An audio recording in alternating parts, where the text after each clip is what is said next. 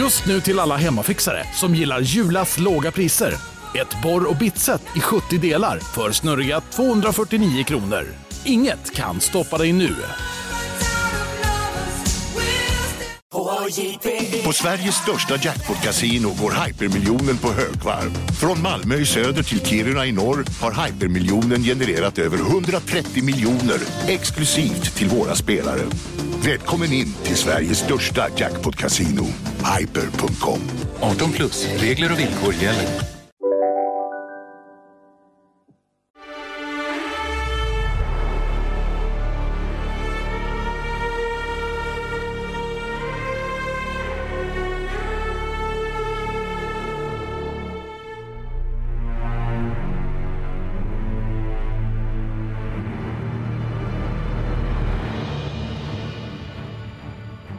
It seems certain that the international football authorities will expel Yugoslavia from next month's European Championship finals in Sweden. Denmark will replace them. The war in Yugoslavia, it was so cruel and gruesome that the international community decided that, that enough is enough. You know, we're going to ban Yugoslavia from everything. And the sporting world took a stand as well when they got thrown out of the tournament.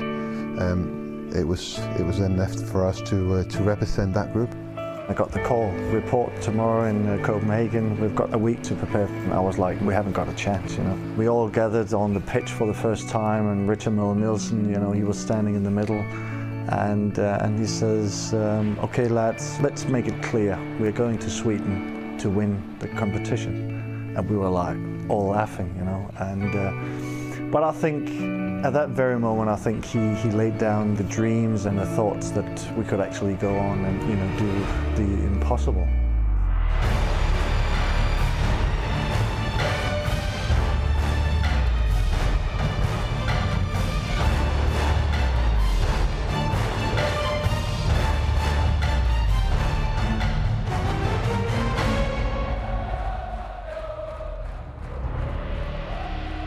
Johan Cruyff sa en gång att förlora med snyggt spel är inget värt och att vinna utan snyggt spel är tråkigt.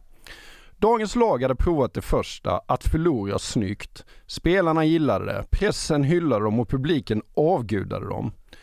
Nu kom en tränare som ville prova det andra, att vinna utan att spela snyggt. Spelarna hatade det, pressen sågade och publiken avskydde det.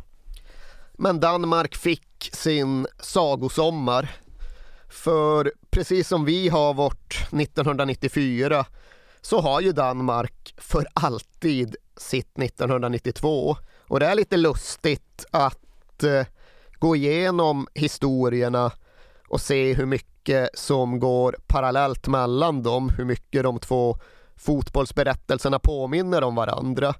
För så fort vi svenskar ska börja prata om hur det egentligen var sommar 1994 ja då kommer ju vädret alltid in rätt tidigt. Det var sommaren som aldrig sa nej. Solen sken precis hela tiden. Värmen påminde om medelhavstemperatur. Och exakt så är det när danskarna pratar om sitt 1992 också. Och inledningsvis tror man, ja men det där är ju någonting som ni har konstruerat, ni skönmålar ju minnet, så var det ju säkert inte alls. Men tydligen var det verkligen så att eh, den danska sommaren 1992 var den varmaste de då hade haft sedan 1874. Det föll inte en droppe regn över Danmark mellan den 13 maj och den 10 juli.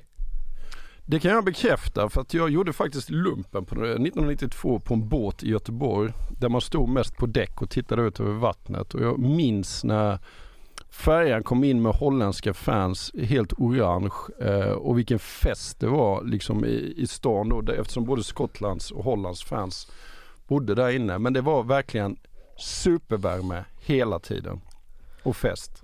I Danmark så ser de ju också på det här som en typ av Summer of Love för det var inte bara vädret och det var inte bara fotbollen. Det var även så att regentparet firade silverbröllop och bara det utlöste någon typ av nationell lyra. Därtill så fick Billy August Guldpalmen nere i Cannes och Roskilde hade bättre bokningar än på årtionden. Både Nirvana och Pearl Jam var där och sen var det ju framförallt den här situationen där Danmark i början av juni faktiskt röstade nej till Maastrichtfördraget. Och det var ju en politisk jordbävning som påverkade hela Europa. Och då var det just den här idén om att det lilla egensinniga landet fattade beslut utan att rådfråga de stora och de mäktiga lite längre söderut. Och när danskarna sa nej till Maastrichtfördraget så då sa de i praktiken nej till att fördjupa och utvidga det europeiska samarbetet. När EG skulle bli EU, ja då ville tydligen inte de längre vara med. Och det var som någon av de ledande danska politikerna sa i anslutning till det och allt annat som hände den här sommaren. Well, if you can't join them, beat them. Mm. Ska vi börja historien här med eh, den legendariska eh, tränaren Sepp Jontek när han lämnar? Ja, men det får vi väl göra. Eller vi kan inledningsvis bara konstatera att ett tag för väldigt länge sedan så var det faktiskt på tal att Danmark skulle vara med som samarrangör till de här Europamästerskapen. För även om det bara var åtta deltagarlag och även om hela turneringen var så oerhört mycket mindre apparat än den är idag så fanns den här tvekan. Men går det verkligen för lilla Sverige att arrangera ett helt EM på egen hand? Och då undersöktes, ja men kanske gör vi så att vi samarrangerar med Danmark, har bara spelplatser Göteborg, Malmö och så kan Danmark ha Köpenhamn och ytterligare någon och så kör vi på så sätt. Men det underkände Uefa, för på den tiden så då trodde de inte på samarrangemang överhuvudtaget. Och det innebar att när väl Danmark skulle lottas in i EM-kvalet, ja då fick Sepp Piontek och den övriga förbundsledningen lov att åka till Stockholm och vänta in lottdragningen på Stadshuset.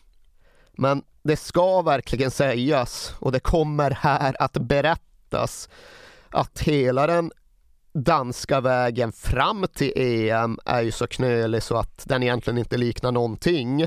Och det inleds ju ja, innan den första lotten ur den första urnan överhuvudtaget har hunnit dras upp. För samma morgon som EM-kvallottningen ska genomföras Ja, då knallar Sepp Piontek fram till den danska förbundsordföranden i matsalen på hotell Sergel Plaza och meddelar att ja, jag tänker sluta. Jag kommer inte leda landslaget genom det här kvalet som nu ska lottas. Okej. Okay. Själv hävdar Sepp Piontek på att det berodde på att Extrabladet, den danska tabloiden, hade ringt honom den här natten och börja fråga en massa frågor om hur är det egentligen med de här hemliga kontona du har i skatteparadiset Liechtenstein. Sen finns det andra som menar att äh, det där var kanske egentligen bara ett svepskäl för att han ville ner till Turkiet och ta pengarna där. Men hur det nu än var med den där saken så sa Sepp Piontek upp sig samma morgon som EM-kvallottningen eh, blev gjord. Och det här beskedet fick de danska journalisterna tio minuter innan eh, dignitärerna gick upp på scen och drog lotter i Blåhallen i Stockholms stadshus. Så jaha, där stod Danmark med en lite lurig kvallottning men ingen förbundskapten. Och det logiska valet till en efterträdare det var väl kanske egentligen Sepiontics assistent Rickard Möller Nielsen. Men stödet för honom det visade sig vara svagt. Det var inte många som ville ha honom ute i fotbollsnationen och det var inte alls många som tog strid för honom i det danska fotbollsförbundet. De ville ha en utlänning. De ville specifikt ha en tysk tränare som hette Horst Wohlers. Han var vid den här tiden tränare för Bayer Uerdingen. Stor klubb! 25 år tillbaks i tiden. Ja. Bland annat med Brian Laudrup i laget. Ja. Eh, så det tyckte de verkade som en alldeles förträfflig idé. Vi tar in Horst och så kör vi därifrån. Ytterligare en tysk, någon som känner Brian Laudrup. Det här blir alla tiders. Rickard, Rickard Möller Nielsen, alldeles för träig, alldeles för okarismatisk, alldeles för lite av en ledare för att få det här jobbet. Så ja, de eh, kallar till presskonferens, det danska förbundet, eh, visar upp Horst Wohler, säger att nu kör vi härifrån innan det visar sig att det är ingen på förbundet som har kollat med Bayer Uerdingen. Och Bayer Uerdingen är inte det minsta sugna på att släppa Horst Wohlers. Så där står han och eh, är inte förmögen att skriva på något kontrakt. Det blir inget. Han är liksom mm. kontrakterad med den tyska klubben. Och det oerhört, det är alltjämt oerhört amatörmässigt skötta danska förbundet får lov att backa tillbaka. I put my question in English because I feel sorry for you. You don't understand a thing. Isn't this like putting an engagement picture in the newspapers without knowing if your lover is already married? Ja, vad gör vi nu? ja, men den där assistenten som vi har baktalat och som vi förklarat att vi inte alls är speciellt intresserade av. Ja, vi får lov att ta honom för det är vad som finns. Så bara halvannat dygn efter den presskonferens där Horst Wohlers presenterades som ny dansk förbundskapten Ja, då sätter sig Rickard Möller Nielsen framför sin egen skrivmaskin och knackar ut ett eget kontrakt utifrån vad han tycker verkar någorlunda rimligt. Och sen åker han ut till en flygplats i Danmark, träffar förbundsfolket och signerar det. Han var inte en man som, eh, som lät stoltheten svälja sina framtidsmöjligheter och för den delen också sina plikter. Utan han tuggade i sig det där med att han väldigt tydligt och uppenbart inte var något första val. Han började jobba istället.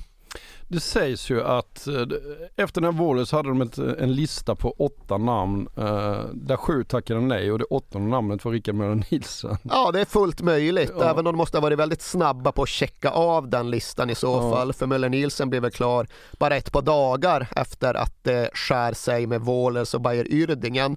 Men just när förbundskaptenens situation hade diskuterats i medierna så är det ju omdömen som ja, men både då de lämnades och så här i efterhand är helt häpnadsväckande. Det är liksom förbundsföreträdare som går ut och säger nej men Möller Nielsen kan inte ta jobbet. Liksom, min farmor hade kunnat göra det han gör. Alltså fruktansvärt elaka är de. Liksom, tänk dig motsvarande idag. Det, det, det har inte varit klokt liksom, ja, nej, men, sig. Ja, också det att han faktiskt sen ändå accepterar att ta jobbet ja. med kort varsel.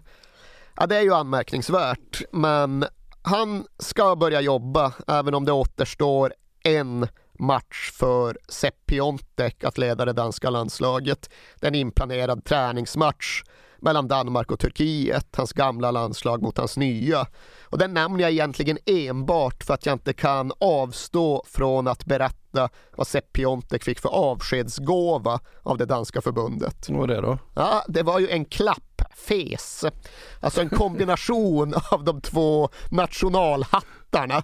Den danska klapphatten hatten som fotbollens roligans hade lanserat och någonstans tagit patent på i kombination med den turkiska fesen.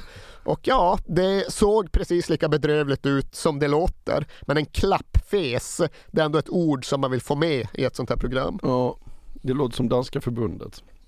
Va, eh, ska vi gå in på EM-kvalet eller? Ja men det ska vi väl och vi ska inledningsvis konstatera att det här är ju ett oerhört innehållsrikt kval alldeles oavsett vad som händer och inte händer med Danmark. För det här är ju under den historiska tid då Europa verkligen ritas om. Och det märks ju i samband med det här EM-kvalet. När de först stod där i Blå hallen i Stockholms stadshus, ja då fanns det en lott för Västtyskland och en lott för Östtyskland. De två lottades in i samma grupp så det skulle egentligen bli tysk derby. Men innan matcherna väl började spelas så återförenades ju Tyskland även formellt och på så sätt bakade de liksom ihop Väst och Östtyskland i den kvalgruppen. Därtill har vi ju den lilla historiska parentesen att Sovjetunionen upplöses mitt under pågående kvalspel. Vi har även ett läge där Albanien inte kan fullfölja sitt kval för när den regimen, Enver Hoxha-regimen störtar samman, ja, då finns det liksom inte mat tillräckligt i Albanien för att eh, ta emot eh, något eh, gästande lag från Spanien eller spela någon fotbollslandskamp. Det är hungersnöd som får den avslutande EM-kvalmatchen att ställas in nere i Albanien. Lite mindre dramatiskt men ändå signifikant, ja, det är ju att vi välkomnar Färöarna för allra första gången. De går in i ett kvalspel med både sina dansk och sina svensk kopplingar. Och jag tror ju verkligen att du själv minns den allra första kvalmatchen som Färöarna spelar. Uh, det finns bara en match med Färöarna som du kan minnas och det var alltså den första. Det ringer någon, någon slags klocka men jag kan faktiskt... Men den här ska du ha. De mötte alltså Österrike i ja, Landskrona. Slår, ja, Exakt, ja, ja, ja. målvakt med toppluva. De vinner med 1-0. Och det är liksom, ja det är första gången någonsin Färöarna spelar en riktig tävlingslandskamp. De mötte Österrike som har varit i VM, som var faktiskt ganska håsade inför VM i Italien. Och så vinner de ja. med en målvakt med toppluva. Sen ska Färöarna möta Danmark. Jag vet inte om man ska säga brödrafolket, storebrorsfolket, vad vi än ska säga. Och det är då Rickard Möller Nielsens första tävlingsmatch som dansk förbundskapten. Okej, Danmark tar ledningen, men tror du inte de där jävla färingarna kvitterar och håller sen 1-1, i alla fall ett tag, innan Danmark springer iväg och vinner med 4-1. Men det är ingen styrkedemonstration från det danska landslaget. Det är ingenting som får misstankarna mot Rickard Möller Nielsen att avta och det är sen en tendens som bara förstärks i danskarnas andra match. De åker till Nordirland, till Belfast för att spela och på pappret är såklart det en match som de ska och måste vinna. Men det blir inte bra. Rickard Möller Nielsen tycks på förhand i kommunikation gentemot både press och sina egna spelare utgå från att ett kryss vore prima. Mm. Får vi ett oavgjort i Belfast så är vi jättenöjda. Och så spelar de också. Det blir 1-1 borta mot Nordirland. Med mer än 20 minuter kvar så byter han ut båda bröderna Laudrup ja. och verkar mest säkra hem. Och det här är då ett kval där bara grupp ettan går till EM och Jugoslavien, de har ju redan borstat bort Nordirland utan större problem. Så när Danmark nöjer sig med en enda poäng där, då indikerar det någonstans att ja, i vilken utsträckning spelar de egentligen för första platsen i den här gruppen och i vilken utsträckning spelar Rickard Möller Nielsens lag bara för att undvika någon typ av fiasko.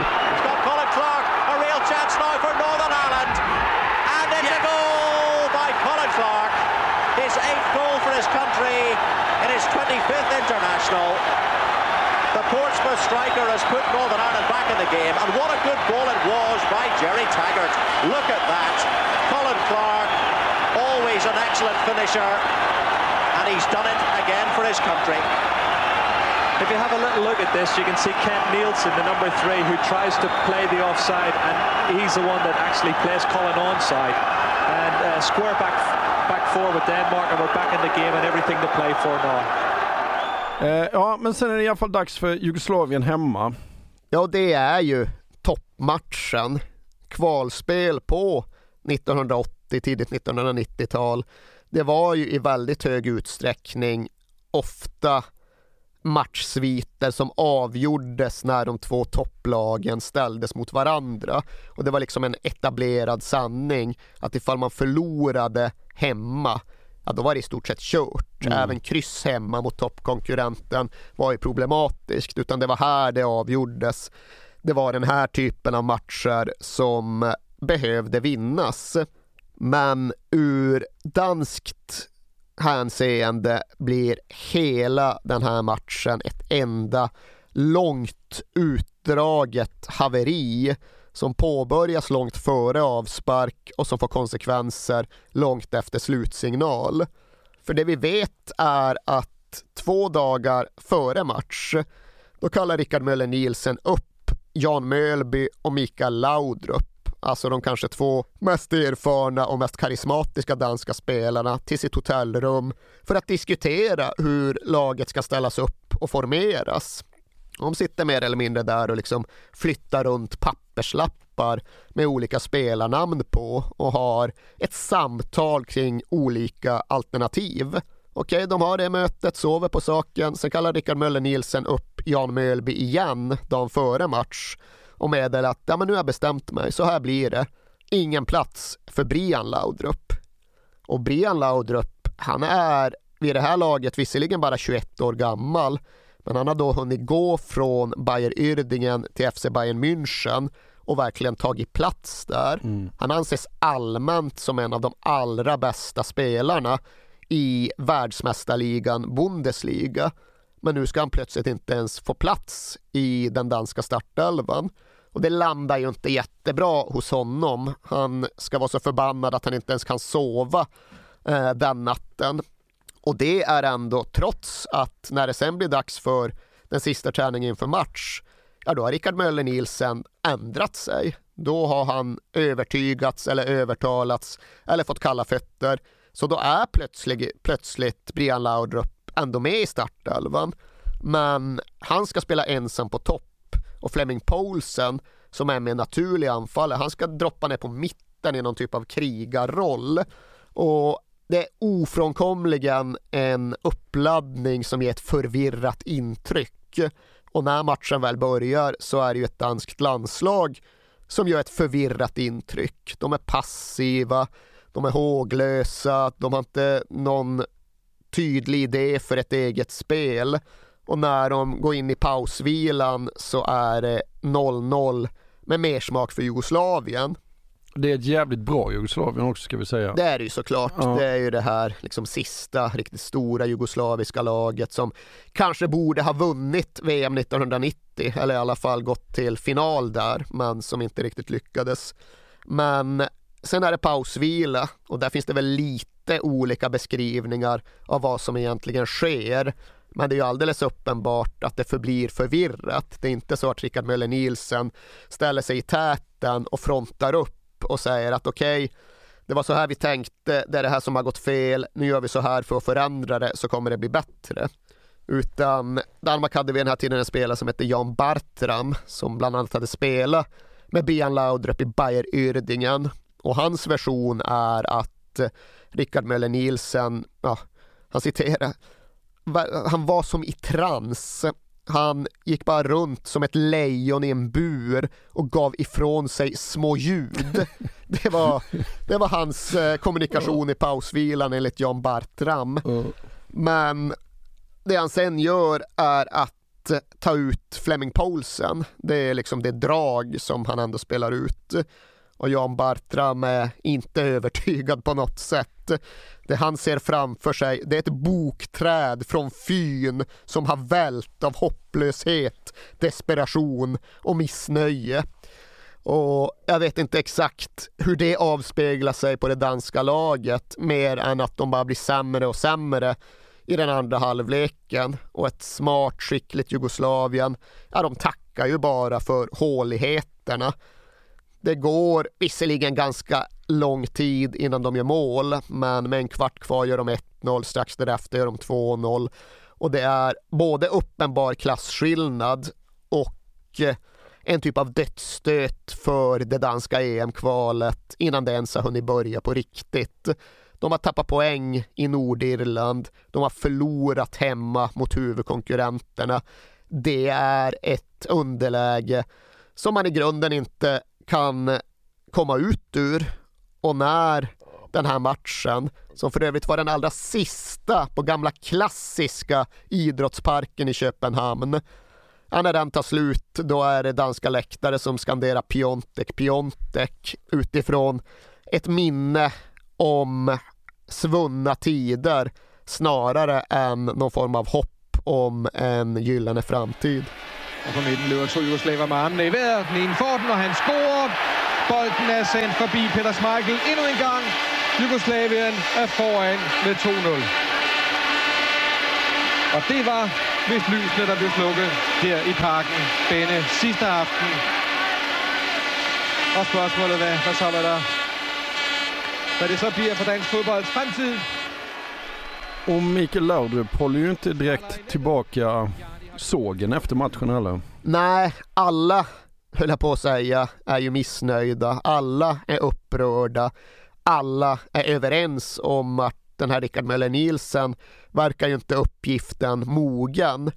Men Mikael Laudrup går ju längst snabbast. För han meddelar ju bara några dagar efter den här förlusten att ah, men det räcker för mig. Jag slutar i landslaget. Och visserligen är det så att när han först meddelar det så då är han ganska diplomatisk i sin kommunikation. Det är inte så att han i det läget går ut och sågar Rickard Möller Nielsen vid fotknölarna. I alla fall inte direkt, mer indirekt. Men det han pratar om då är mer det här om att ja, Jag var visserligen usel själv mot Jugoslavien, men det är jobbigt att det alltid är jag som blir syndabocken. Ska ju veta att Mikael Laudrup vid den här tiden, han var ju den stora stjärnan i Johan Cruyffs FC Barcelona. Mm. Han var den viktigaste spelaren, han var navet i det som snart skulle utvecklas till Barcelonas Dream Team. Och det är klart att med den statusen så blir ju såklart förväntningarna på en stor spelare i ett litet land enorma. Men Mikael Laudrup själv kände att han inte hade någon rättvis möjlighet att leva upp till dem. För så som landslaget hade börjat spela, mer defensivt, mer avvaktande, mindre bollhållande, mer baserat på löpstyrka och fysik. Mikael Laudrup kände att det går inte för mig att göra mig rättvisa i det här systemet, i det här spelsättet. Ska jag fortsätta här, då kommer det bara innebära att jag kommer hem och så gör jag mig själv besviken och så gör jag alla andra besvikna och då är det lika bra att jag struntar i att komma hem. För det här landslaget verkar ändå vilja gå i en annan riktning än den som passar mig. Och det var ju givetvis en jättesak för ja, Mikael Laudrups status i Danmark 1990. Den var inte så långt ifrån den status som Zlatan har haft Nej, i Sverige under mm. många år. Så vi började där och därtill gick det ett dygn eller två och sen meddelade då även Brian Laudrup att han också tänkte avstå landslagsspel. Och det var på ett sätt kanske en större överraskning, i synnerhet som Brian Laudrup var mindre diplomatisk än sin storebror. Mikael Laudrup han hade ändå spelat landslagsfotboll i ganska många år. Brian Laudrup hade ju knappt ens börjat. Varför kliva av när man precis ska komma igång? Jo, det gör man eftersom att Brian Laudrup helt enkelt sa att jag spelar inte mer så länge Ricardo, alltså Rickard Möller Nielsen, är tränare. Ja, okej, okay, jag har viss respekt för honom som människa, men jag har ingen respekt för honom som tränare. Han är taktiskt svag och så vidare och så vidare. Och den här Jan Bartram, han passar liksom på att också lite i kölvattnet med, ja men jag slutar förresten också. Mm. Och Jan Mölby, han slutade inte men han var ju på väg att mer eller mindre runda av sin fotbollskarriär. Han var 27. Ja, men han, det var gamla 27. ja, det var det. Han var på väg att, att skala ner det. Eh, så han blev inte uttagen igen. Och det är klart, här försvinner Mölby, försvinner bröderna Laudrup. Den här matchen mot Jugoslavien, den kom att innebära den definitiva slutpunkten för dynamithållet, alltså dynamitlandslaget. Ja. 80-talets danska landslag. Vi är Röde, vi är Vide, Sepp Piontek och Preben Elkjær och alla de där som dansade 84 och 86. Det var liksom över i och med detta. De älskade förlorarna. Ja, exakt. Alla de spelarna var nu borta. Förbundskaptenen var borta spelsättet, attityden, dansen var slut. Och det innebar ju en massa saker och en massa känslor men väldigt få av dem var positiva. Och det innebar absolut även en dansk vrede som inte bara riktades mot Rickard Möller Nielsen utan som även svingades iväg i riktning mot bröderna Laudrup eller systrarna Laudrup ja, som delar av den danska pressen så fyndigt började referera till. Ja. Och där var det väl kanske framförallt just den här besvikelsen mot Brian Laudrup. Du har inte gjort någonting ännu för det danska landslaget. Nu får du faktiskt lov att bita ihop och fronta upp det här och ta någon typ av ansvar. Det var till och med så att det danska förbundet det då väldigt amatörmässiga danska mm. förbundet, ja de började leka med tanken och läcka idén om att ta ut honom oavsett vilket. Ta ut honom till varje landslagssamling, tvinga honom att säga nej och avstå och på så sätt vända sig till Uefa och Fifa och få honom avstängd från att spela för FC Bayern München varje gång han inte dök upp till landslaget. Ja. Men Mikael Laudrup, för, för, att återigen citera Johan Cruyff så sa han om Mikael Laudrup att det var en av de svåraste spelarna han någonsin har tränat därför att eh, han gav alltid bara 80 eller 90 procent. Var alltid överlägset bäst ändå. Men det gick inte att få honom att ta 100, alltså ge 100 procent liksom. Nej men det går ju verkligen inte att underskatta hur stor Mikael Laudrup var, kanske då framförallt i Johan Cruyffs Barcelona. För liksom titta på hans meritlista så svindlar den ju. Han var både i Juventus Ja. och i Real Madrid och det var ändå mest parenteser. Det var ju tiden i Barcelona som var kärnpunkten i hans fotbollskarriär och där gjorde han ju ett så stort avtryck så Dels är ju alla de här Xavi och Iniesta-killarna uppvuxna med honom som idol Ja. och dels hade ju Pep Guardiola honom verkligen som en typ av förebild och vägvisare. När Mikael Laudrup aviserade att han skulle sluta spela, eller att han i alla fall skulle lämna Barcelona, då grät Pep Guardiola Ja. för han liksom upplevde att både han själv och hans lag var så beroende av Mikael Det är Laudrup. rätt stort alltså.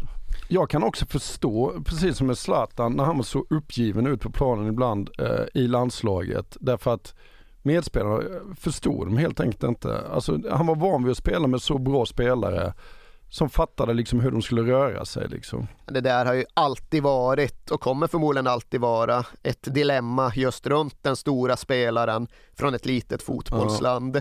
Det går inte att vända hem till Danmark eller Sverige och tro att spelet ska flyta på samma sätt som i Barcelona eller som i PSG.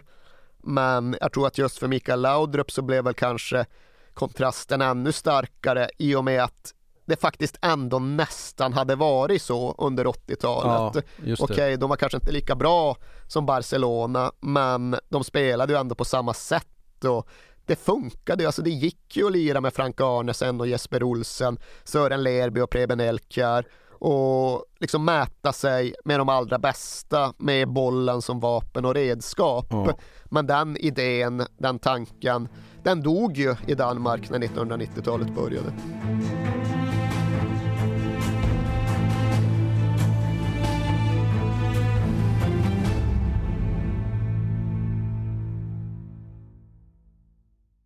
Jag vill inleda med att säga att det är garanterad jackpot på 13 miljoner på Stryktipset. Och fy fasen. Ja, visst. Skulle du behöva 13 miljoner eller? Ja, det skulle jag verkligen. Men vi måste säga först att vi är ju sponsrade av Stryktipset. Ett spel från Svenska Spel, Sport och Casino för dig över 18 år. Yes, och stödlinjen.se finns där för dig om du har problem med ditt spelande. Nej, men 13 miljoner jackpot på Stryktipset, det är ju inte fel. Nej, då är det faktiskt dags att ladda en rejäl rad här känns det som. Mhm. Vet du vad som inte heller är fel?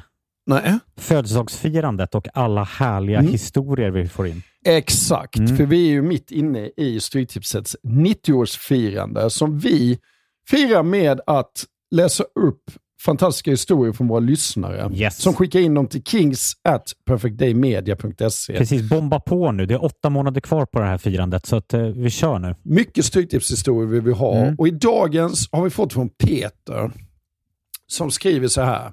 Hej på er och tack för en helt otrolig podcast. Den har räddat mina veckor i snart fyra år. Tack så mycket Peter.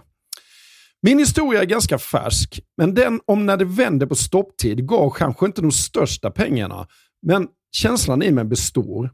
Jag spelar ofta för lite mindre pengar på Stryket, följer fotbollen men är långt ifrån en nörd. Och allt såg väldigt bra ut senast, förutom på min etta på Manchester United mot Brentford. Var ändå väldigt, eh, var ändå väldigt nöjd med hur resten satt. Men på stopptid satte min nya favoritspelare, skotten McTominay, två mål och vändningen fullbordades. 64 rader blev 12 000 kronor. Tack för en bra Det är podd. otroligt. Ja. Tack för en bra historia Peter. Ja, och som man älskar Scott McTominay. Gör man inte det? Ja, det- det gör man faktiskt. Han liksom kommer in i straffområdet jävligt bra faktiskt. Mm. Vi säger stort tack till våra vänner på Stryktipset. Tack.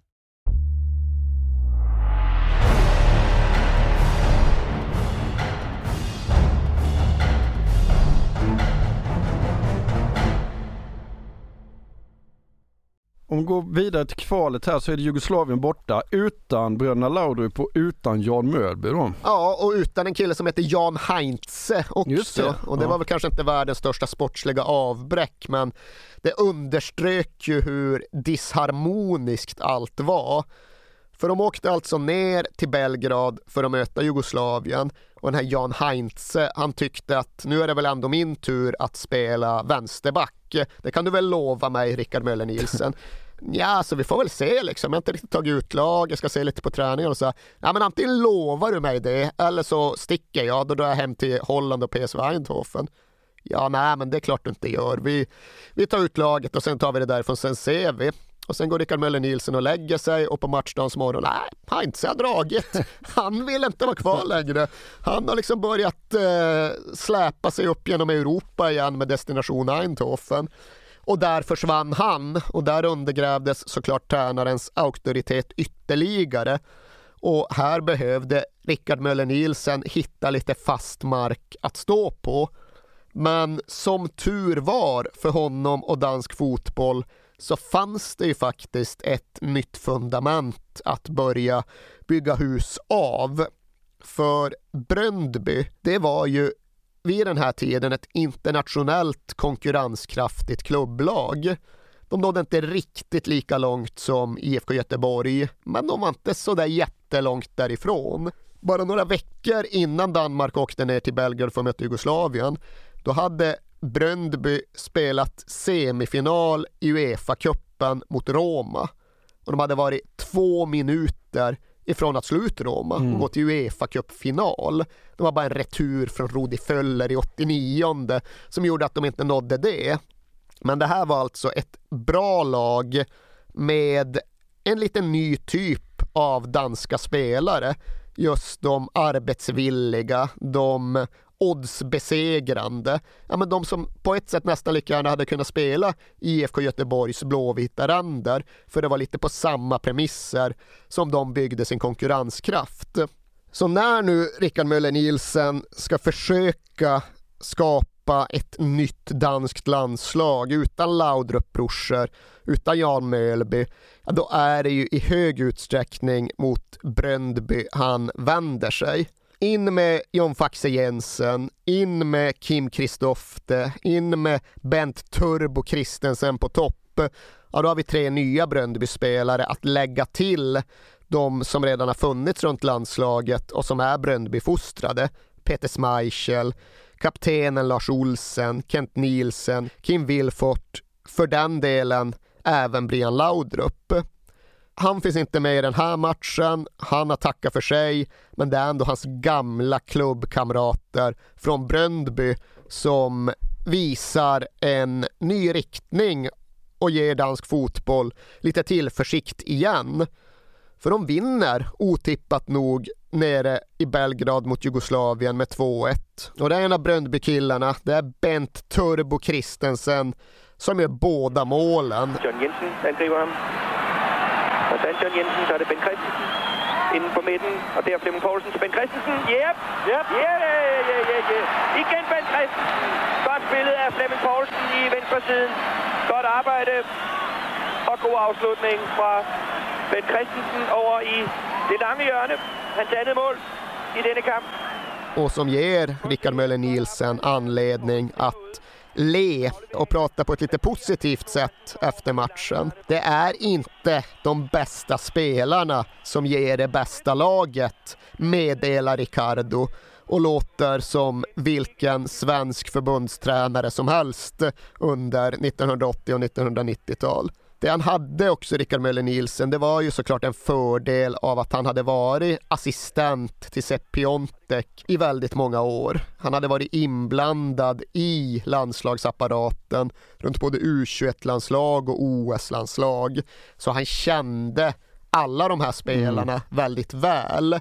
Han visste att det fanns en generation som hade vuxit upp tillsammans och han hade sett dem göra det och han hade bidragit till att de skulle göra det. Så även om det var många människor ute i den danska fotbollsdebatten som saknade 80-talslaget så var nog Rickard Möller Nielsen ganska trygg i att det fanns andra och det fanns de som låg honom mycket närmare som han kunde få med sig på vägen framåt.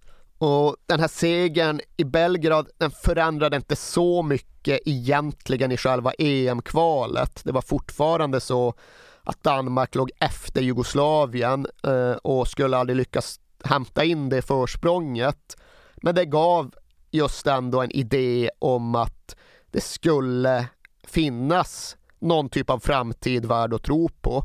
Kanske till VM 94 eller så. Mm. Det här var i alla fall dagen då den danska dynamiten vaknade och exploderade igen.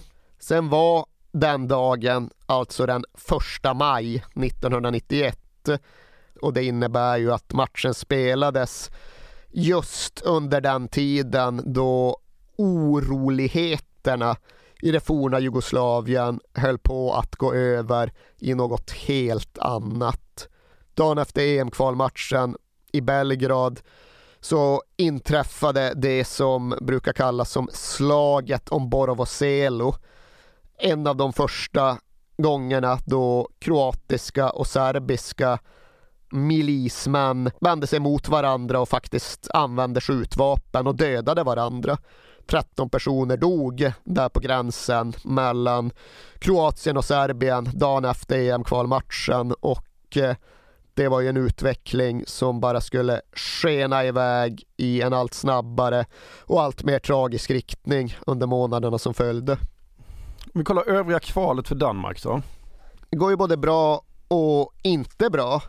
Efter vinsten i Belgrad så staplar ju faktiskt det danska landslaget upp kvalsegrar. Men det blir inte riktigt lugnt och positivt runt landslagsapparaten för det. I juni 1991 då ska Danmark spela kval mot Österrike hemma. Men eftersom att då idrottsparken i Köpenhamn är bulldosad så måste de spela på andra orter i landet. Och den här kvalmatchen, ja, den ska spelas på Fyn, den lilla ön mellan Jylland och Själland där Rickard Möller Nielsen hör hemma. Det är mm. därifrån han kommer. Och det verkar väl lite snyggt så här på förhand. Men det vore liksom inte den här tiden ifall inte även det skulle kunna vändas till en nackdel på det mest dråpliga sätt. För Rickard Möller Nielsen hade bland annat tagit ut en marginalspelare från Bröndby som hette Erik Rasmussen till den här matchen.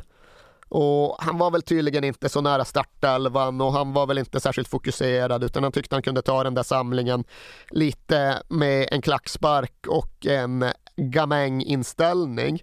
Så han gick ut och dansade på ett disco under någon av de här samlingskvällarna. Och vem tror du han råkar börja dansa med på det dansgolvet? Jo då, Rickard Möller Nielsens dotter som befann Jaha. sig på samma diskotek. Och det är såklart att det blev en sorglustig episod som det skrattades och skrockades åt en hel del i Danmark. Och när Erik Rasmussen blev av en eller annan anledning aldrig uttagen till det danska landslaget igen. Men Danmark vann i alla fall den kvalmatchen, men därutöver så var det blandade resultat under sommaren som följde. De var bland annat i Sverige för att spela den här märkliga för-EM-turneringen. Och det gick ju åt skogen och det var en del annat som inte heller gick som det borde ha gjort. Och kritiken mot Rickard Möller Nielsen avtog sannerligen inte. Istället så publicerades det artiklar i BT där han refererades till som flosklernas mästare och så vidare och så vidare. Och nu hade det här pågått så länge med så stor intensitet att Möller Nielsen han började tydligt påverkas av all kritik och han gick ju faktiskt ut och hävdade att ja, men, det här är beställningsjobb. Tidningarna skriver skit om mig på uppdrag. Jaha, vem har givit dem det uppdraget då? Är det folk inom förbundet? Ja. ja vilka då? är det ska jag inte säga. Aha, men du säger ändå att din egen uppdragsgivare beordrar dansk press att skriva ner dig. Jajamän, jajamän. Ja, det, det är också en arbetssituation. Och kritik, ja den kom både från väntat och mer oväntat håll. Mikael Laudrup han gav någon större intervju till Frans Fotboll, den inflytelserika franska tidningen här någonstans. Och där menar han att ja, detta Danmark har inte en enda teknisk spelare. Ja, här låter inte bra. Nej, det är så illa att Danmark är faktiskt på väg att bli som Sverige. Det var inte något som, Rickard, eller som Mikael Laudrup uppskattade. Men det var väl ändå ord som någonstans gick att förutse. mer oväntat, det var att det under hösten 1991 i anslutning till en av landslagssamlingarna plötsligt publicerades en bok av Peter Schmeichel och han hade alltid setts som en av Rickard Möller Nielsens eh, bundsförvanter. Där hade han i alla fall förtroende hos en av nyckelspelarna. Men nu då kommer den här boken och där är tonläget ett helt annat. Där skriver Peter Schmeichel om att ja, Sepp Piontek, han tog minsann ut spelare som först kunde spela fotboll och sen arbeta. Rickard, han tänker omvänt. Först arbetare, sen eventuellt fotbollsspelare. Och nej, jag vet inte, jag får överväga om det är värt att lägga tiden på landslaget framöver. För det är inte roligt att bara springa omkring och inte spela fotboll. Okej, du är målvakt Peter, du springer ja, väl inte så nej, mycket. Precis. Men eh, alldeles oavsett det så kom det som en blixt från lite klar himmel. Det var ett knivhugg från en riktning där inte Rickard Möller Nielsen var beredd och kunde gardera sig. Och sen ska det ju för sig sägas att Schmeichel själv ja, han gjorde en pudel, verkligen en superpudel för det var ju flera av de andra landslagsspelarna, liksom John Sivebäck som ändå hade varit med på 80-talet och som hade mandat att prata. Han liksom bara, men vad är detta? Vi kan inte ha världens största storm runt varje landslagssamling. Vi kan inte ha interna stridigheter och kritik från våra egna varje gång vi ska spela fotboll prata nu ur skägget Peter, vill du inte spela landslagsfotboll, ja, men kom inte hit. Men kom i alla fall inte hit och gnäll, för Nej. det är kontraproduktivt. Och som sagt, Michael han bara, ja, jag är ledsen, liksom, det blev fel det här, det borde aldrig ha kommit ut. Jag, jag vet inte riktigt hur han argumenterade för sin sak, Nej. men han erkände i alla fall att det var dumt och det var inte bra. Sen hade han som alla fotbollsspelare alltid har någon idé om att ja, men det är pressen som har förstorat upp det här du har ändå skrivit de här sakerna. Det står i din bok. Det står i en bok med ditt namn på som publiceras alldeles i anslutning till en EM-kvalmatch. Det är nog inte jättekonstigt att det rapporteras om det i medierna. Nej. Men ja, han kröp till korset, bad om ursäkt, ställde sig i målet och spelade vidare. När EM-kvalet då avslutades, då vinner Danmark mot Österrike borta med 3-0. Och det är en fin seger och det är framförallt då ett understrykande av att även om Jugoslavien inte gick att eh, hämta in så var i alla fall Danmark klart och tydligt kvalgruppens näst bästa lag. Mm. Och det var också det som den danska tv-kommentatorn liksom stängde hela EM-kvalet med. Han avslutade sändningen från Österrike med att säga att ah, det finns definitivt den här obehagliga tanken om att Jugoslavien kanske inte kommer till EM på grund av den olyckliga situationen i landet. Blir det så, så skulle en andra plats innebära EM-spel och den andra platsen är definitivt Danmarks nu.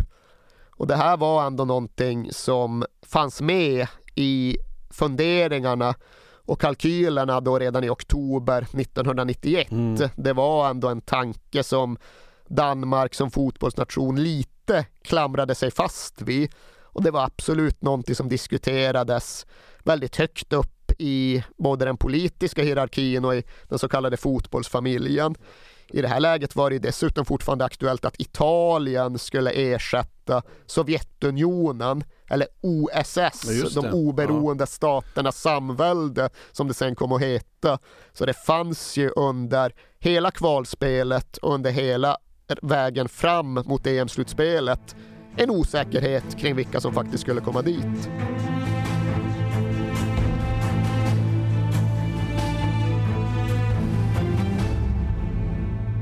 Men det är en lång vinter fram till EM-slutspelet och det hinner hända en hel del. Ja, det gör det. Bland annat så fortsätter danska klubblag att göra avtryck internationellt. Strax efter att det danska landslaget besegrade Österrike med 3-0, ja, då spelade B 1903 mot FC Bayern München i Uefa-cupen. Hur gick det då? Ja, hemma vann de med 6-2. Jaha. Sen åkte de ner och skulle spela returen i München och då var Brian Laudrup expertkommentator i dansk TV ihop med en journalist som heter Tommy Troelsen. För Brian Laudrup han var korsbandsskadad, han ja. kunde inte spela någon fotboll överhuvudtaget. Men han kunde i alla fall konstatera att även om FC Bayern vann returen med 1-0 så var det ju liksom inget snack om att B1903 susade vidare framåt i Uefa-cupen.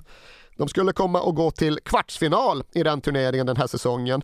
Och sen skulle de sluta spela fotboll och upphöra att existera. För vad hände egentligen med B1903? Det är det FC Köpenhamn Exakt eller? vad det blev. Och det här var då deras allra sista säsong innan de slogs ihop med en annan mindre Köpenhamnsklubb och blev det ondskefulla fotbollsimperiet FC Köpenhamn.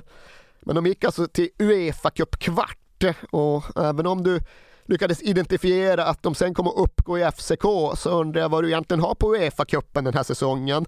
Det är nämligen så att finalen som sen spelas av Uefa-cupen 1991-92 den avgörs av en svensk och det är inte så många internationella cupfinaler som avgjorts av svenska spelare. Så jag undrar såklart vem det kan ha rört sig om. Brolin?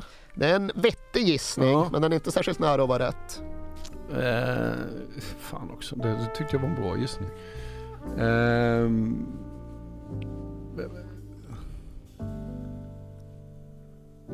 oh, vilka har vi där? Har vi Tern? Har vi Martin Dahlin? Har vi Kenneth And ja. Anders Limpar? Nej, ja, ja, nej. Ingen gissning? Jag säger väl Jonas Tern då. Du tänker att han ska spela för? Roma då kanske? Ja, nej, det var lite senare men ja. äh, oavsett vilket. Stefan Pettersson. Ja! Ajax spelar ja. Uefa Cup-final mot Torino. Ja. Stefan Pettersson gör Ajax andra bortamål i den första finalen. Det visar sig bli avgörande för den slutar 2-2 och returen slutar 0-0. Ja. därför gör Stefan Pettersson det avgörande ja. målet. Men ja, nu hoppade jag lite i kronologin bara för nöjet att ställa dig, plats, ja. ställa dig en fråga till dig. Eh, när B1903 spelade mot FC Bayern så var då alltså Brian Laudrup expertkommentator och han blev kompis, han var kompis med den här Tommy Truelsen som han sände tillsammans med. Så han bjöd hem honom efter matchen, de satt i Brian Laudrups familjehem där i München och diskuterade och pratade och Brian Laudrup blev bearbetad. Han gjorde en insats i nationens tjänst, den här Tommy Truelsen, för han satt ju där och liksom bara upprepade hur dumt det i grund och botten var att frivilligt avstå från landslagsspel.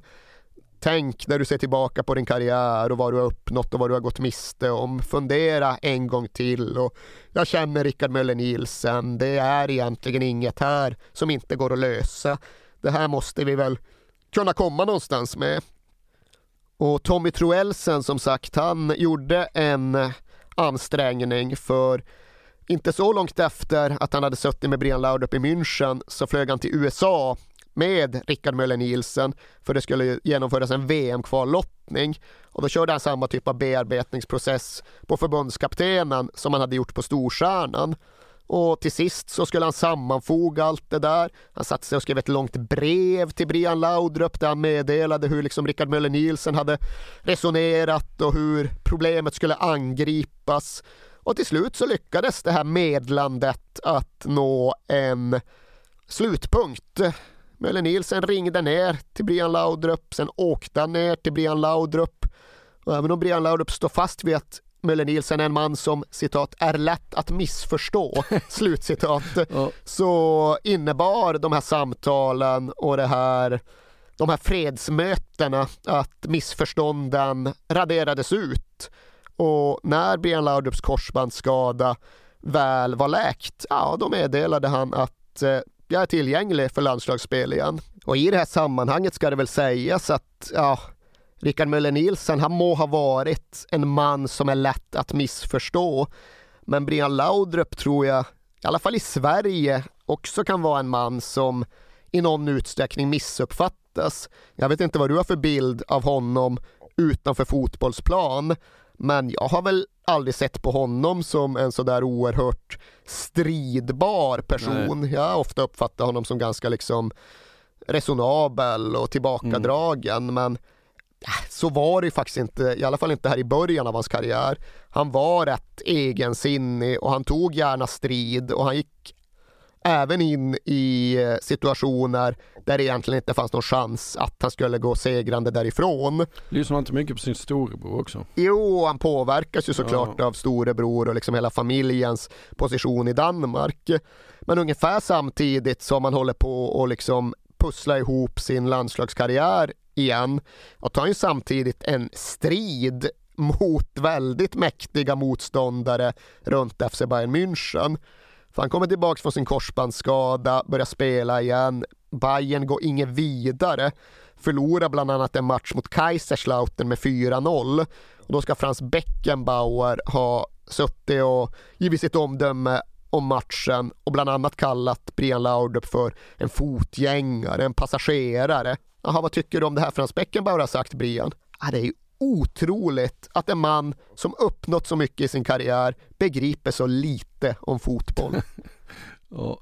Brian Laudrup kom att lämna FC Bayern München efter den här säsongen. Det hela kan väl kanske summeras så som Peter Schmeichel kom att göra det. För när han fick besked om att Brian Laudrup var tillgänglig för landslagsspel igen, då sa han det att äh, från början så var jag faktiskt emot en comeback för jag tyckte att Brian hade svikit laget. Men sen resonerade jag lite med, själv, med mig själv och insåg att fotbollslivet är alldeles för kort för att ha principer. Ja, det var ju smart sagt. ja, det, det, fotbollsspelare. Det, det, finns en lite sorglig sanning där. Ja. Men rart att se att en man som nummer 11 här, Brian Laudrup, konditionsmässigt, styrkemässigt, är vid att vara med igen. Och här kommer så inlägget fra Brian Laudrup til Lars Elstrup, der efter 13 minutter bringer danskerne foran. Lars Elstrup, der i sin 23. landskamp scorer sit 11. mål, og Danmark helt fortjent foran 1-0. Spillet 14 minutter af anden halvleg. Ett timet inlägg från Brian Laudrup. Brian tillbaka och då återvänder optimismen. Ah, det är väl lite för tidigt att säga. Uh, när han kommer tillbaka i landslaget så ska Danmark spela en träningsmatch mot Norge i Århus i april. Och visst, Brian Laudrup han bidrar direkt. Han spelar fram till det enda målet i matchen som Lars Elstrup gör. Men tittar man på bilder från den matchen, ja, då ser man liksom konturer av någonting i gräset. Är det någonting som liksom har, är det något konstigt med linjerna eller vad är det? Nej, det är så att kväll, natten före match så hade några morska och raska gynnare tagit sig in på planen och skrivit “Fuck Ricardo” med jävligt mm. stor vit färg på planen och det syntes fortfarande rester av den texten i bild när matchen väl spelades.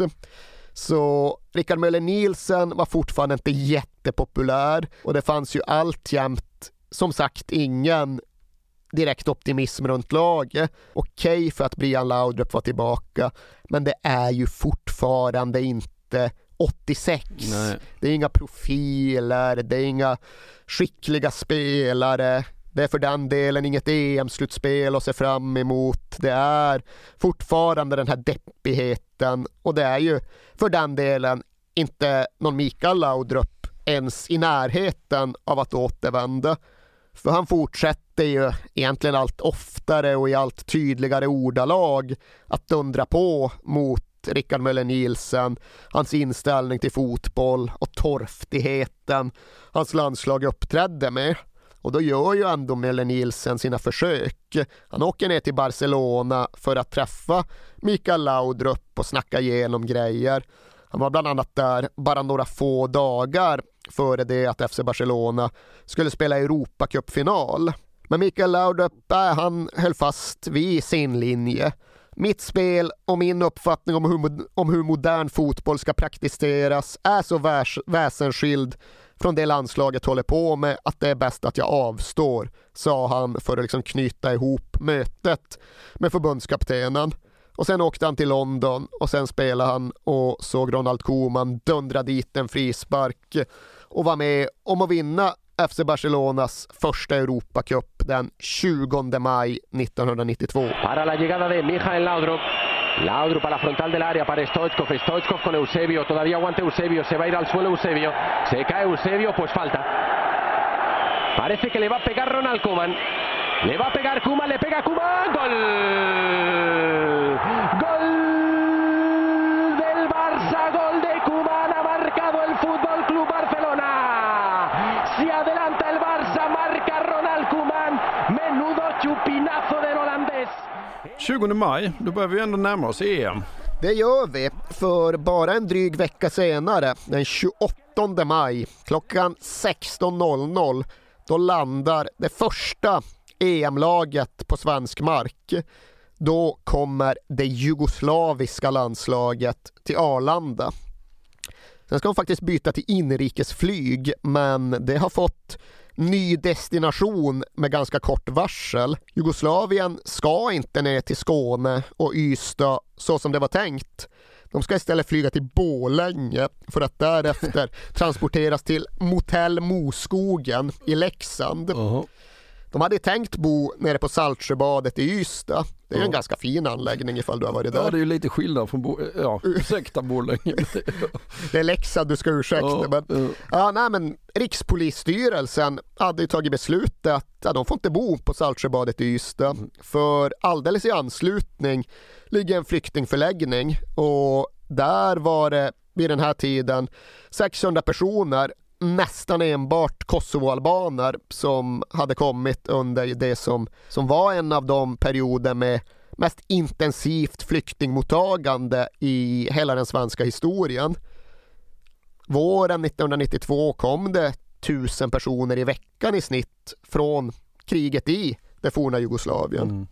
Och givetvis, det innebar ju ofrånkomligen att läget, situationen var inte alldeles okomplicerad. Det var inte bara det att Rikspolisstyrelsen i Sverige tyckte att det jugoslaviska fotbollslandslaget fick lov att flytta från Ystad till Leksand. Det var ju en hel Europakarta som skulle komma att behöva ritas om.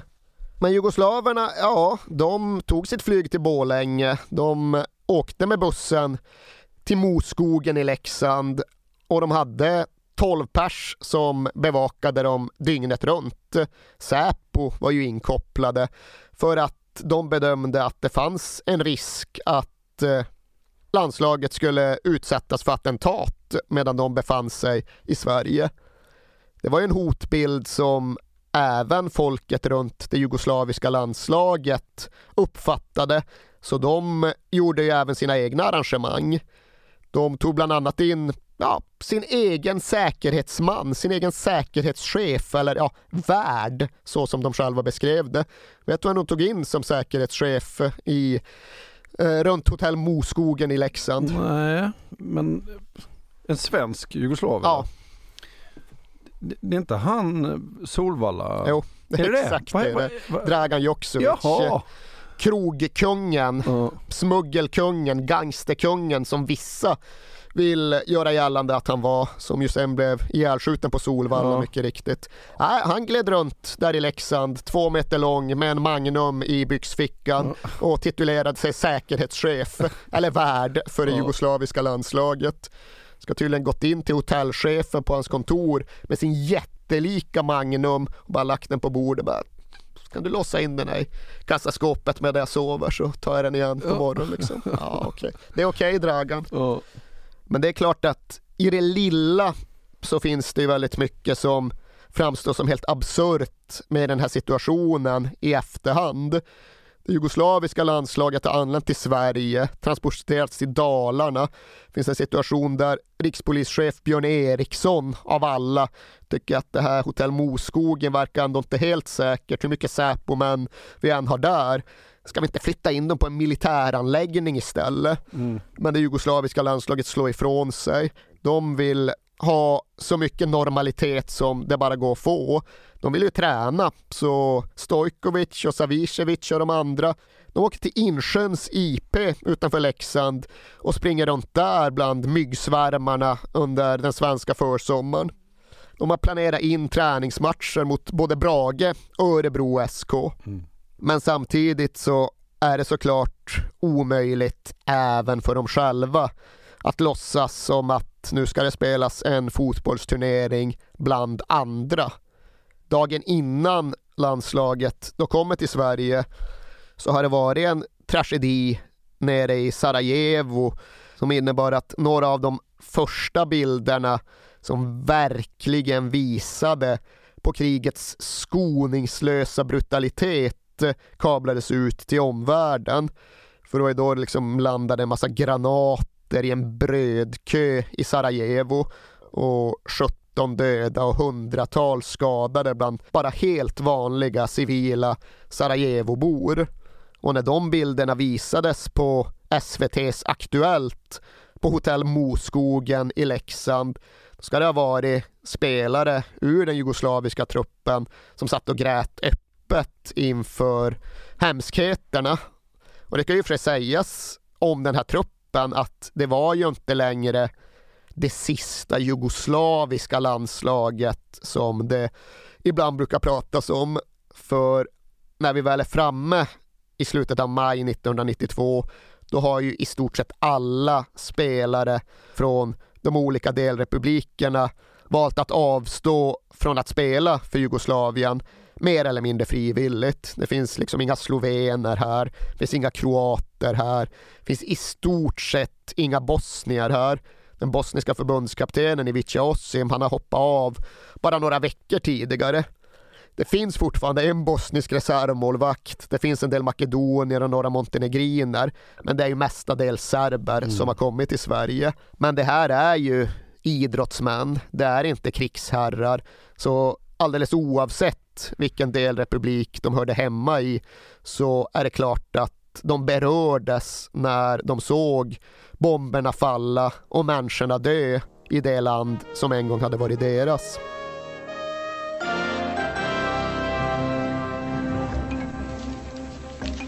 Det här är Aktuellt ikväll. Vi sänder direkt från Sarajevo, den belägrade huvudstaden i Bosnien.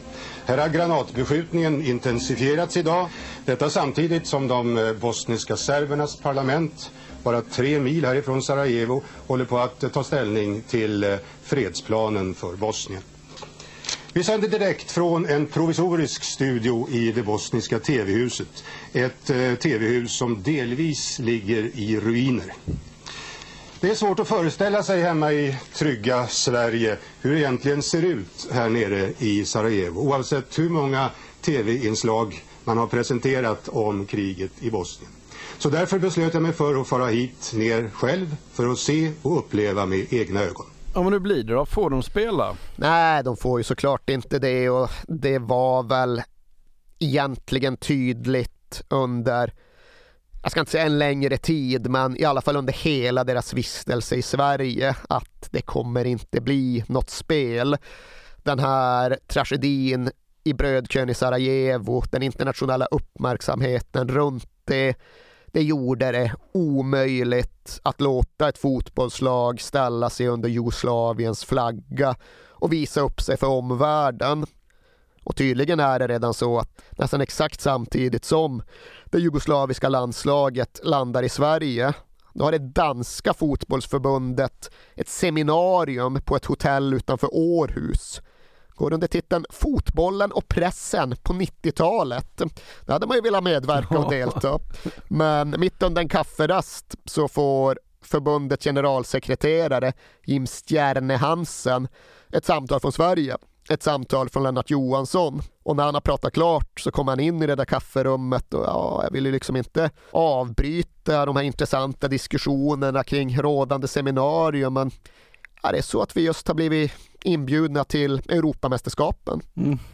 Och det här var då 28 maj, två dagar före FNs säkerhetsråd antar resolution 757 det är då en resolution och ett sanktionspaket som bland annat innehåller en formulering om att förhindra lag eller individer som representerar Jugoslavien att delta i internationella idrottsmästerskap och idrottstävlingar.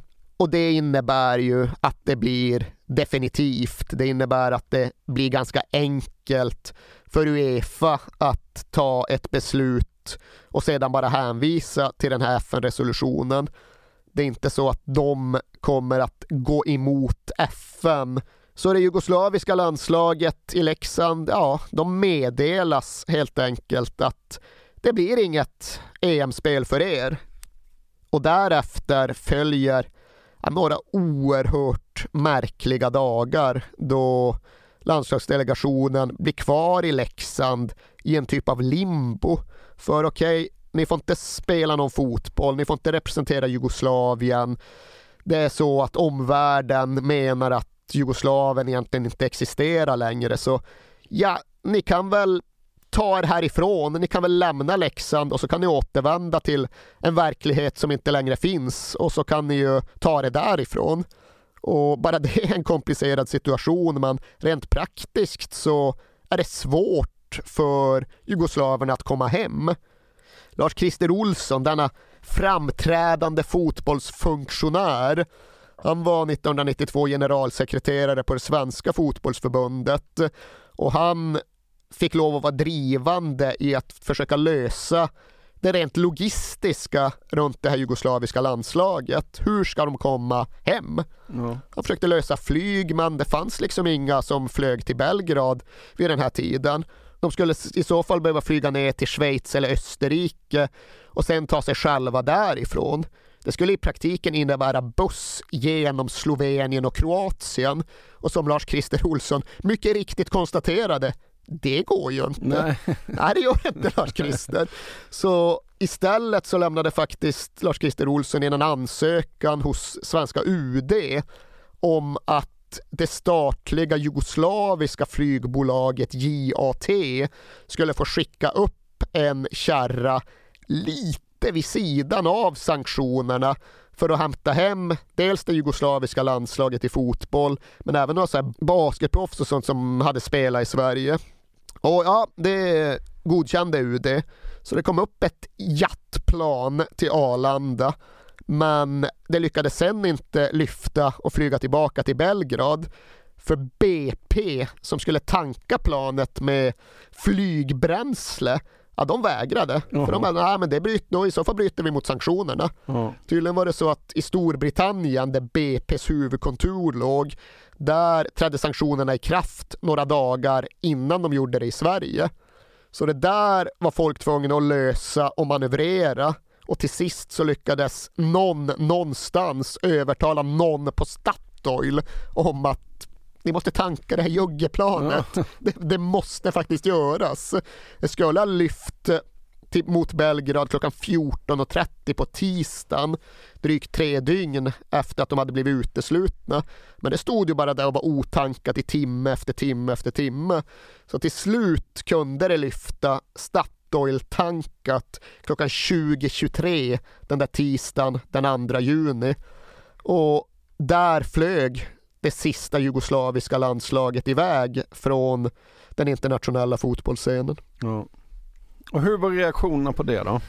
Ja, alltså omvärlden visade väl generellt sett en väldigt stor förståelse för det som sågs som ett oundvikligt beslut.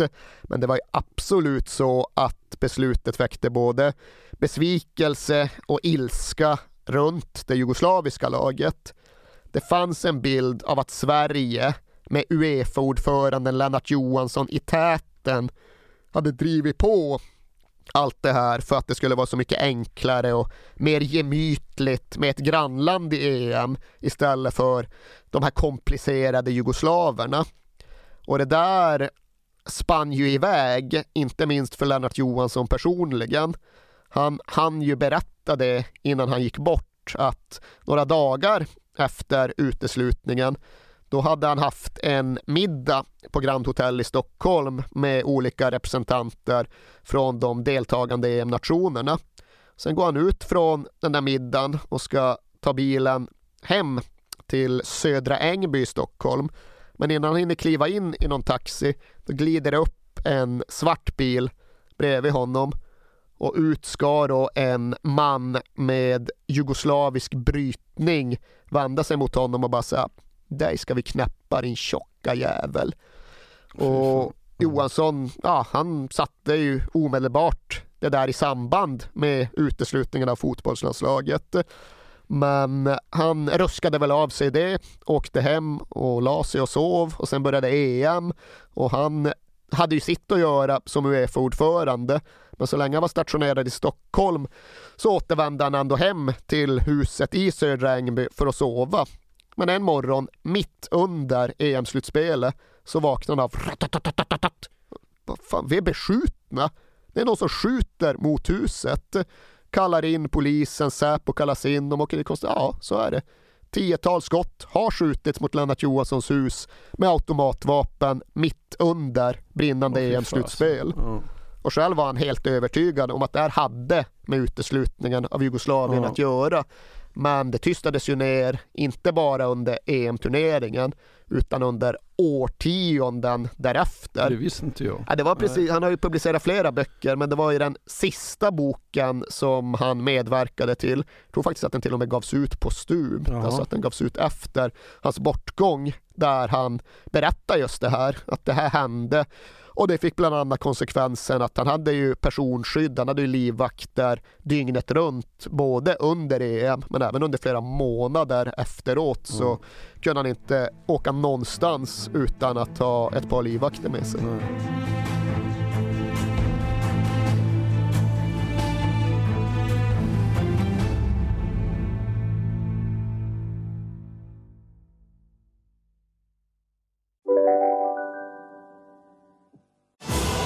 välkomna tillbaka till Sibylla där sportbörjaren nu laddar för mål. Otroligt taggad och toppat formen med stekt lök och dubbel cheddarost.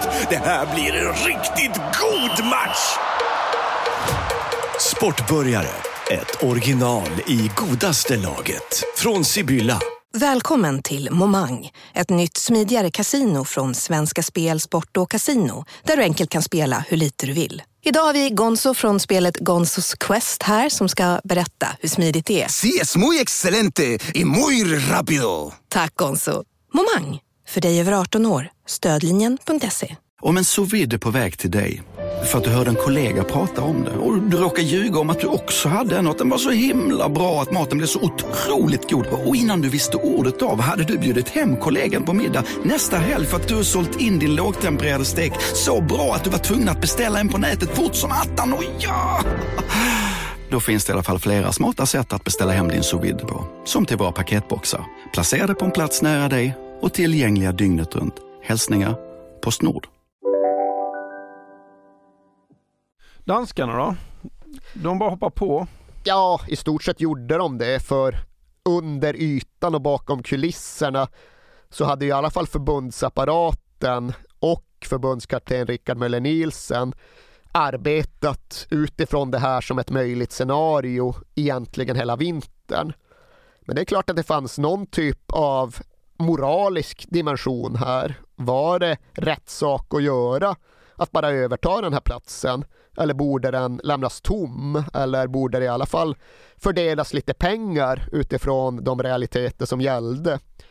Kim Wilfort, en av spelarna, men han tillhörde de som ändå gick ut och sa att ja, jag tycker att vi kan absolut spela, men det danska förbundet, de borde allt ta och skänka allt överskott från den här EM-turneringen till humanitärt hjälparbete i det forna Jugoslavien. Och det var väl en ganska vettig synpunkt kan jag tycka. Men det fanns ju de som tyckte annorlunda. Lennart Liston Söderberg, på den här tiden tränare i IKAST och på så sätt någon form av rollröst i den danska fotbollsdebatten. Han begrep inte alls vad som överhuvudtaget diskuterades. Vad är det här för pladder? Håll käft och spela, var Listons replik på Kim Wilforts funderingar. Liston var ganska rakt på Ja, sin tid. det är ett sätt att beskriva Ja. honom. Men alldeles oavsett det där med den ekonomiska fördelningen, det blev för övrigt inga pengar skänkta. Danska förbundet menade att det vore ett opassande sätt att blanda ihop idrott och politik. Och jag vet väl inte det. Nej. Men okej, de hade en hel del att stå i. De skulle lösa allt administrativt och logistiskt runt ett mästerskapsdeltagande på mindre än två veckor. Och fick till att börja med knappt några biljetter till sina fans. För det var inte så att det var jätte, jätte jättemånga jugoslaver som hade planerat in en EM-resa i det här läget. Så de hade inte tagit en särskilt stor biljettkvot. Det innebar att danskarna de fick några tusen biljetter till samtliga gruppspelsmatcher. Mm. Och det var liksom det. Och det gick ju att eh, utnyttja. Det gick att göra tabloidjournalistik av det. Mm. Expressen skickade någon reporter till Nyhavn med en trave biljetter i handen. Ska mer eller mindre bara, liksom bara klättra upp på någon eh, låda och liksom en biljetter här, först till kvarn, kom och hämta. Det innebar ett stort slagsmål ja. och svensk ska ha bitit en dansk i jakt på biljetter och så vidare och så vidare. Ja. Men som sagt, väldigt kort tid till förberedelser på alla möjliga tänkbara sätt. I de här förberedelserna, jag måste bara skjuta in lite hur det var andra tider på den här tiden också. Därför att jag läste ett eh, reportage av vår eh, kära kollega Stefan Ahlfeldt.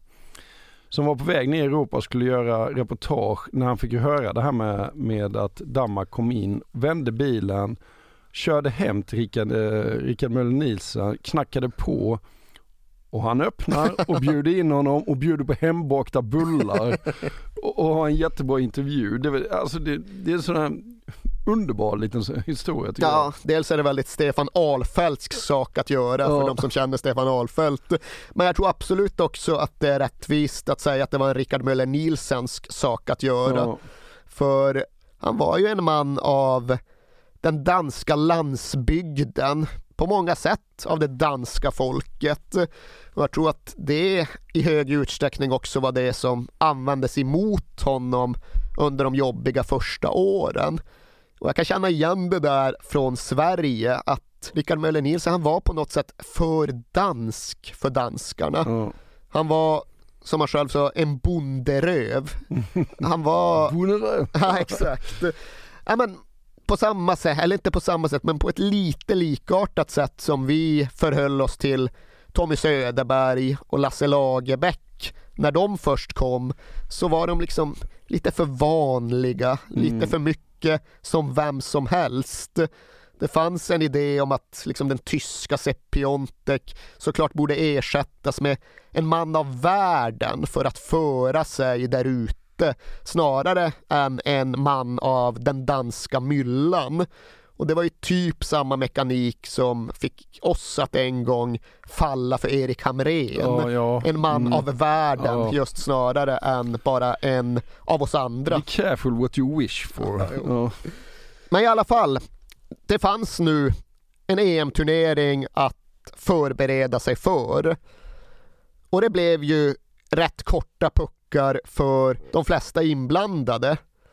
Brian Laudrup var tvungen att konstatera att fan det här blir svårt. Jag ska ju åka till Florida med Mikael och hans familj. Mm. Rickard Möller Nielsen själv, ja han visste ju att det kanske skulle kunna bli EM. Men han hade ju samtidigt planerat för att renovera köket den här sommaren. Ja. Så ja, en del planer fick ju vridas om och ställas in. Men sen är det väl också så att liksom den här historieskrivningen där de danska spelarna redan hade hunnit åka på semester och satt i en solstol med åtta Tuborg när någon ringde och sa att Nej, men nu får du ta av dig shortsen för nu ska du spela EM. Den är ju inte riktigt Nej. sann och korrekt. Men det är bra för mytbildningen. Absolut. Ja. Men under Rickard Möller Nielsen så hade ju det danska landslaget i mycket högre utsträckning kommit att präglas av spelare från den egna ligan. Det var liksom grabbar från Bröndby och B1903 och Lyngby som var stommen.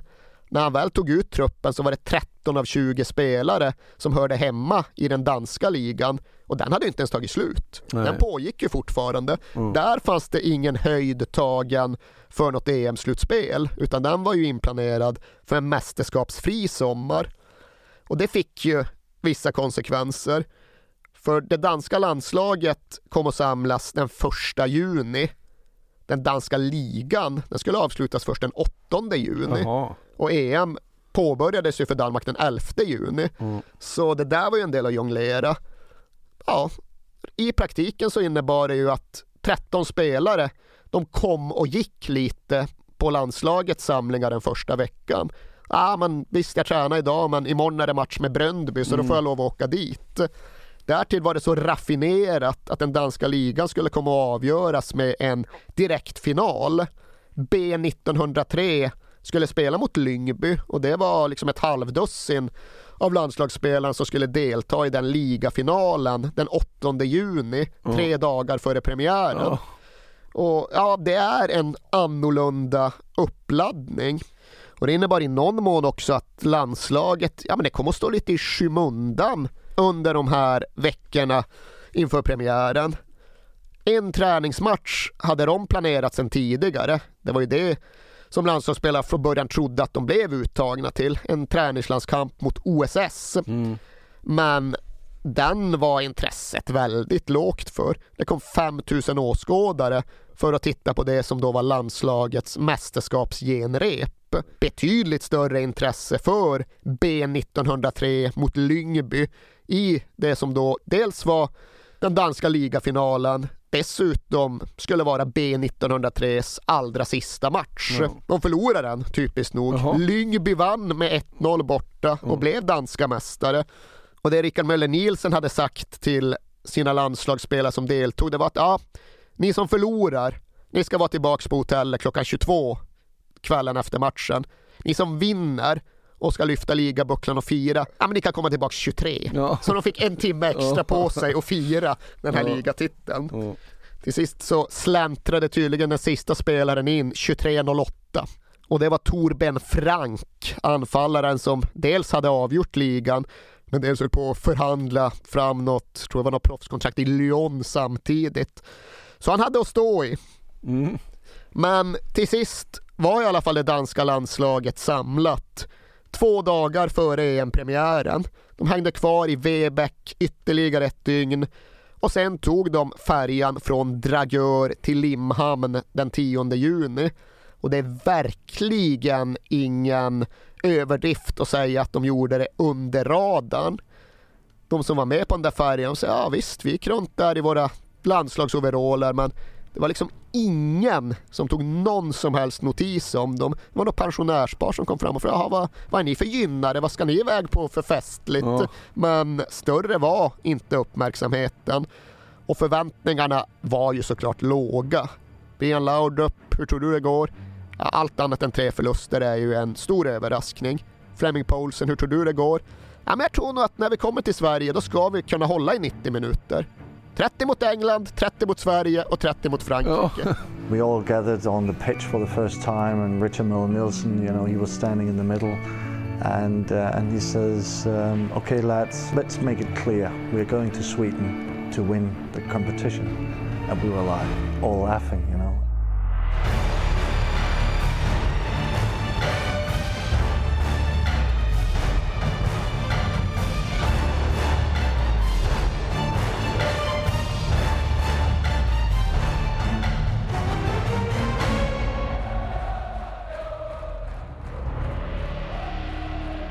Här podcasten är producerad av Perfect Day Media.